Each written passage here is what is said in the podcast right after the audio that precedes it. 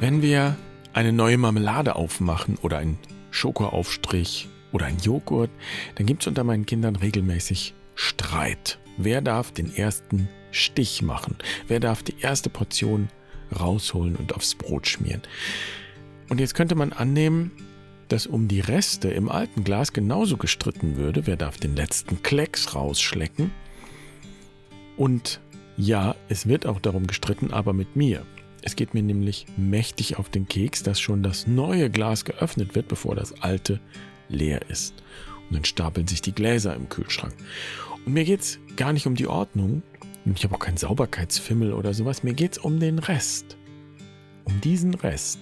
Und meine Kinder sagen dann gerne, dass ich da viel zu viel rein interpretiere. Aber ich komme einfach nicht runter von dem Gedanken, es macht doch was aus, wie wir mit Resten umgehen. Und ich frage mich, warum meine Kinder das Neue offensichtlich so viel mehr schätzen als das Alte und den Rest. Und das sind ja nicht nur meine Kinder, sondern das scheint mir etwas Kulturelles zu sein. Eine Sicht auf die Dinge, die das Neue dem Alten vorzieht und zumindest das Alte geringer schätzt. Scheint mir so zu sein, dass es eigentlich nur einen einzigen Rest gibt, den wir wirklich richtig, richtig schätzen, der uns ungeheuer kostbar erscheint und den wir unbedingt hüten und bewahren und schützen wollen, und das ist der Rest unseres Lebens. Ich finde, wir sollten reden über Reste und damit herzlich willkommen bei Barfuß und Wild. Ich bin Jan. Schön, dass du dabei bist. Ich freue mich, diese Folge mit dir zu teilen.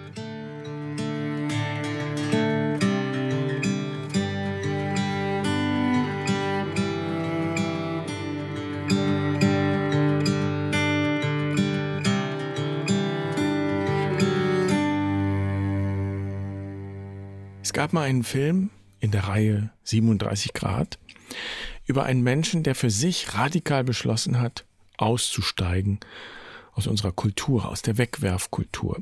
Mensch Gottfried heißt der Film, ist schon älter. Und er lebt da in dem Dokumentarfilm auf einem Hof, ohne Strom, braucht nur drei Liter Wasser am Tag, produziert möglichst überhaupt keinen Müll und auch kein Abwasser wäscht sich mit dem Wasser, in dem er schon die Teller gespült hat, mit Molke, produziert so gut wie alles selbst, isst alles auf und leckt die Teller aus, um nicht so viel Wasser beim Spülen zu verbrauchen. Und hat ja recht, hat irgendwie recht. Er sagt, wir erleben gerade, wie eine Kultur still und leise zu Ende geht und wir merken es nicht. Kultur, sagt er, kommt von lateinisch cholere, urbar machen, bebauen, und vor allem pflegen. Und wir haben das Land Jahrtausende gepflegt und gepflügt. Und jetzt verwenden wir Gift in der Landwirtschaft, um schneller und mehr zu produzieren und um dann wahnsinnigerweise wieder große Teile wegzuwerfen. Und er hat ja recht. Und Gottfried, so heißt der Mann, hat eine Freundin, mit der er regelmäßig Tango tanzt, und die lebt auch auf dem Hof und dann gibt es irgendwann in dem Film so eine Szene, da geht Gottfried durch seine sehr einfachen Wohnräume. Er lebt ja praktisch ohne Strom, also da gibt es kein Licht oder nur wenig. Und klopft an einer Tür und die Tür geht auf und wir stehen in einer ganz normalen Küche. Licht brennt überall, die Spülmaschine läuft, auf dem Herd kocht Suppe. Und ich kann mich erinnern, dass ich völlig erstaunt, ja eigentlich geschockt war, weil ich damit überhaupt nicht gerechnet habe, dass die Freundin da jetzt direkt mit im Haus wohnt, sozusagen. Also noch nicht mal ein Haus weiter, sondern praktisch auf der anderen Seite der Wand. Und sie haben dann auch erzählt, dass das so die einzige Möglichkeit ist, miteinander zu leben, so nah wie möglich, aber jeder und jede im eigenen Bereich auf die eigene Weise. Und dann klopft man halt an die Tür. Und das geht auch nicht ganz ohne Konflikte. Der größte Streitpunkt war das Abwasser, ob sie auf seinem Grundstück Abwasser produzieren darf, beim Duschen, beim Wäschewaschen, beim Geschirrspülen. Und ich muss bei dieser Geschichte an den berühmten Satz von Adorno denken, es gibt kein richtiges Leben im Falschen. Und ich sage gleich dazu, ich habe keine Ahnung von Adorno und ich habe nichts von ihm wirklich gelesen, geschweige denn verstanden. Also an alle Adorno-Kenner klärt mich gerne auf. Ich kenne nur diesen Satz. Es gibt kein richtiges Leben im Falschen. Der ist mir hängen geblieben. Und für mich bedeutet das jetzt im Zusammenhang mit Gottfried der Versuch, richtig zu leben, es richtig zu machen, der ist irgendwie begrenzt, ist irgendwie zum Scheitern verurteilt. Da ist irgendwo diese Tür, da klopfe ich und dann bin ich genau da, wo ich eigentlich nicht sein will. In diesem Fall in der Wegwerfkultur. Und das ist ja so ein bisschen symbolisch, diese Tür in dem Film. Man könnte eine Tür weitergehen, eine Tür weiter klopfen und dann steht Gottfried mitten in Deutschland. Und bei uns werden jedes Jahr rund 11 Millionen Tonnen Lebensmittel weggeworfen. Das ist eine unvorstellbare Menge. Und in dieser Zahl ist nicht nur das, was wir auf den Kompost bringen, weil wir den Teller nicht aufessen oder es im Kühlschrank schlecht wird. Da sind auch all die Lebensmittel drin, die nicht verkauft werden. Zum Beispiel 500.000 Tonnen Brot, die auf dem Müll landen, jedes Jahr. Wieder eine unvorstellbare Zahl. Also wir wissen, dass etwas nicht stimmt in unserer Wegwerfkultur. Aber der Versuch, richtig zu leben, völlig richtig zu leben, kommt an eine Grenze ganz offensichtlich, früher oder später. Es gibt kein richtiges Leben im Falschen. Versuche, es radikal richtig zu machen, münden in eine Art Privataskese, so wie bei Gottfried. Und ich finde interessant, dass eine erste Version von Adornos Satz so lautet, es lässt sich privat nicht mehr richtig leben. Wie gesagt, ist nur ein Zitat und aus dem Zusammenhang gerissen und Adorno hat sicher nicht über die Wegwerfkultur gesprochen. Aber ich verstehe den Satz so, ich kann die gesellschaftlichen Probleme nicht privat lösen, auflösen. Also der Versuch, es privat zu lösen, es privat richtig zu machen, funktioniert nicht, jedenfalls nicht allgemein gültig. Vielleicht ist es trotzdem im Einzelfall wichtig, das zu versuchen. Sonst hätte es ja auch diesen Film nicht gegeben und ich wäre nicht zum Nachdenken angeregt worden. Und wir würden jetzt hier anders sprechen und so weiter. Also das macht auch Sinn, aber es ist eben ein Einzelfall und nicht die Lösung. Und ich will damit sagen, das radikale Aussteigen ist nicht die Lösung, um aus der Wegwerfkultur rauszukommen. Wir sind und bleiben alle ein Teil dieser Kultur. Wir kommen da nicht raus. Und um das mit den Resten jetzt noch auf die Spitze zu treiben, es gibt also keinen heiligen Rest in dem Sinne, einen heiligen Rest von Superhelden, die alles richtig machen, Heilige, die perfekt sind. Das funktioniert nicht, das führt nicht weiter. Diese Vorstellung, die ja auch in unserer christlichen Kultur verankert ist, die Vorstellung von Heiligen, die hilft nicht zum Leben. Und wenn ich mal bei der Wegwerfkultur Frage bleibe, dann scheint mir der entscheidende Punkt auch nicht zu sein, dass wir etwas wegwerfen, sondern wie wir wegwerfen. Und mit welchem Bewusstsein? So betrachtet könnte man sagen, ist das Wegwerfen die Steigerung des Nehmens, des Wegnehmens. Wir nehmen etwas, um daraus Nahrung zu machen für uns. Schon das ist eine heilige Sache, haben wir schon drüber gesprochen. Das ist immer eine heilige Sache gewesen.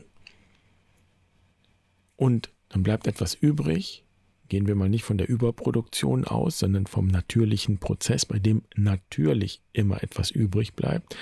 Kerne zum Beispiel oder Schalen, Hülsen oder auch Knochen und Eingeweide. Und gerade letzteres, Reste von Tieren, die wir essen, hat man im Tempel geopfert. Und dann hat man dabei in der Vorstellung den Spieß umgedreht. Man hat ein Tier geopfert und die Eingeweide und das Blut hat man eben dargebracht als Opfer und den Rest hat man gegrillt und am Tempel verkauft und gegessen. Eine heilige Sache. Und da liegt vielleicht tatsächlich der große kulturelle Wandel, dass wir das nicht mehr als heilige Sache betrachten. Und in dieser Vorstellung, etwas zu opfern, das heißt ja auch einen Teil der Speise zurückzugeben, darin liegt ja das Bewusstsein, dass es nicht selbstverständlich ist, einfach zu nehmen und einfach so wegzuwerfen.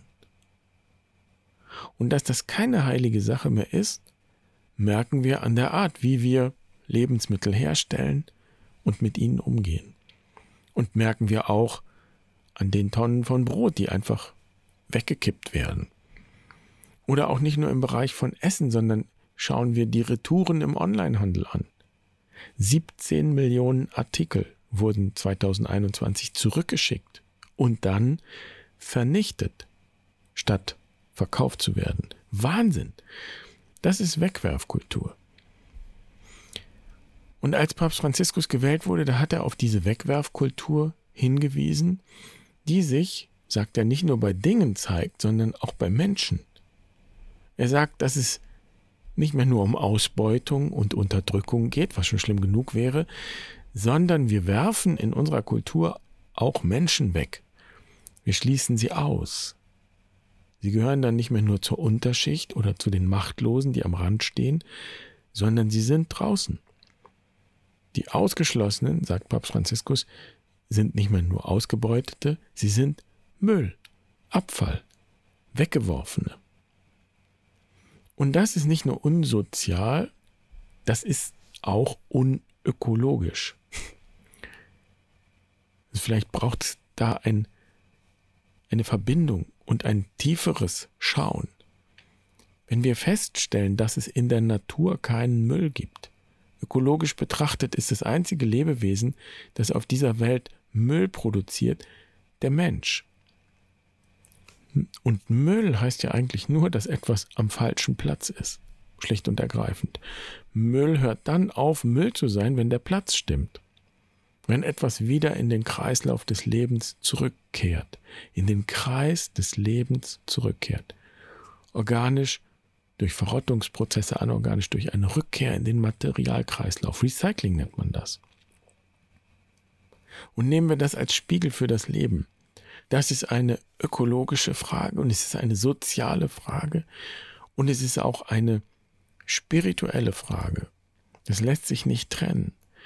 Man könnte so sagen, es ist unsere heilige Aufgabe, die Dinge und auch Menschen, uns selbst und alles immer wieder an den richtigen Platz zu bringen.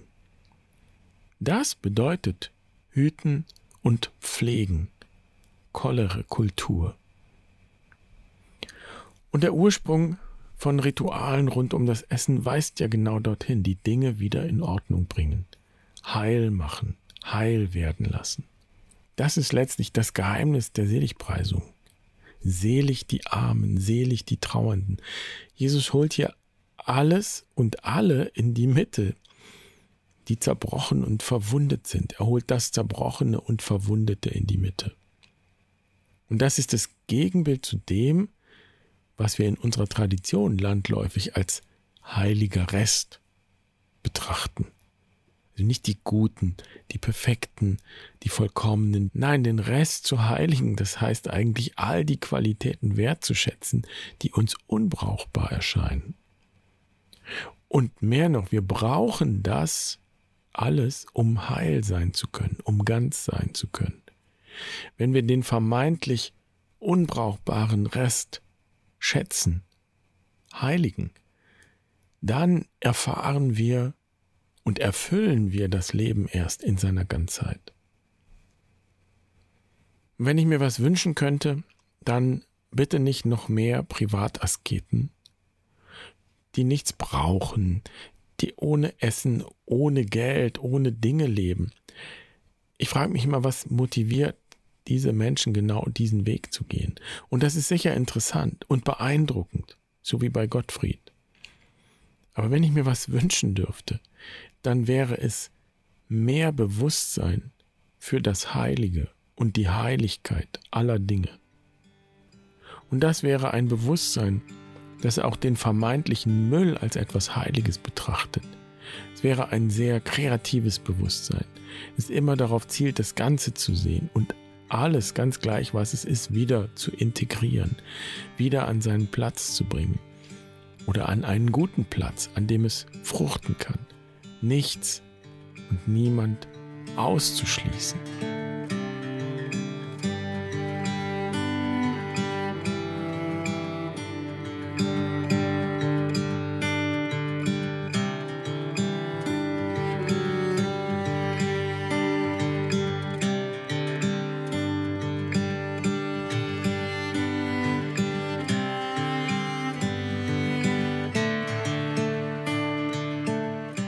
Ich sage ganz ehrlich, ich weiß nicht, ob ich mit diesen zugegeben etwas philosophischen Gedanken meine Kinder für Marmeladenreste begeistern kann. Vielleicht ist es auch einfach nicht ihre Aufgabe, sich um diese Reste zu kümmern. Noch nicht. Ich tue es einfach selbst. Und ich weiß, dass ich meine Kinder längst für eine kreative Resteverwertung begeistert habe, ohne dass sie das überhaupt bemerkt hätten. Meine Kinder lieben nämlich Pizza. Und Pizza ist nichts anderes als eine ursprünglich kreative Resteverwertung. Einmal habe ich in einem Restaurant gesehen, dass sie eine Pizza Spaghetti anbieten. Dann habe ich einfach auch die Nudelreste von gestern auf die Pizza von heute gelegt. Meine Kinder waren begeistert. Es schadet also nicht, immer ein bisschen Pizzateig im Kühlschrank zu haben. Und wie das ansonsten aussieht mit meiner Pizza, findest du auf der Webseite. Und vielleicht hast du ja auch ein kreatives Resteverwertungsrezept, dann teile es gerne auf der Webseite. Ich freue mich drauf. dann wünsche ich dir eine schöne Woche. Mach's gut. Pace bene.